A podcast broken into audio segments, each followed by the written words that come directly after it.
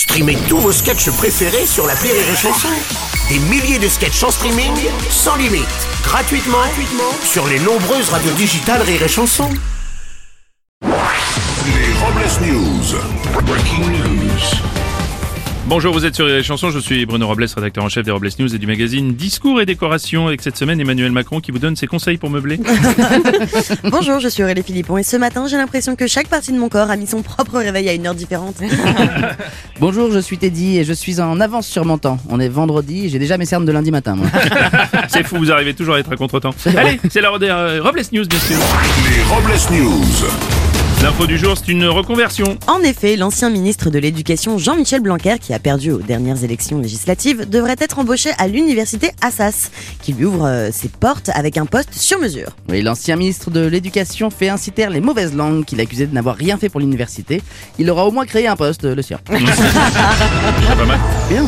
Un record de longévité selon le livre des records. Jonathan, la tortue géante originaire des Seychelles, âgée de 190 ans, serait bien le plus vieil animal terrestre vivant. La deuxième place étant toujours détenue par Michel Drucker. On enchaîne avec une info dorée. En Espagne, la station balnéaire de Vigo vient de renforcer son dispositif contre les incivilités sur la plage.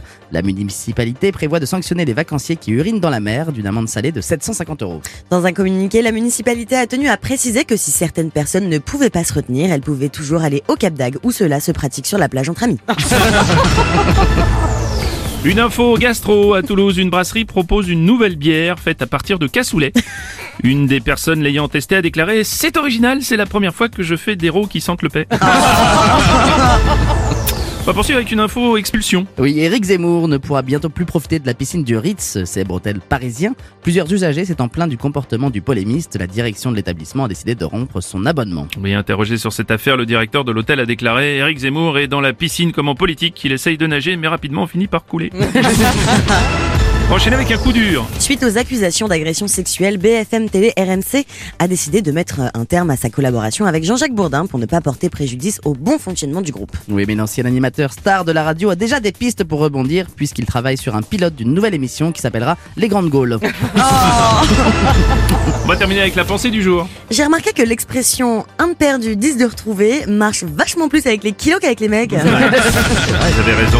Merci d'avoir suivi les Robles News et n'oubliez pas. Rire et chanson. Deux points. Désinformez-vous Les Robles News. Sur Rire et Chanson. Rire et chanson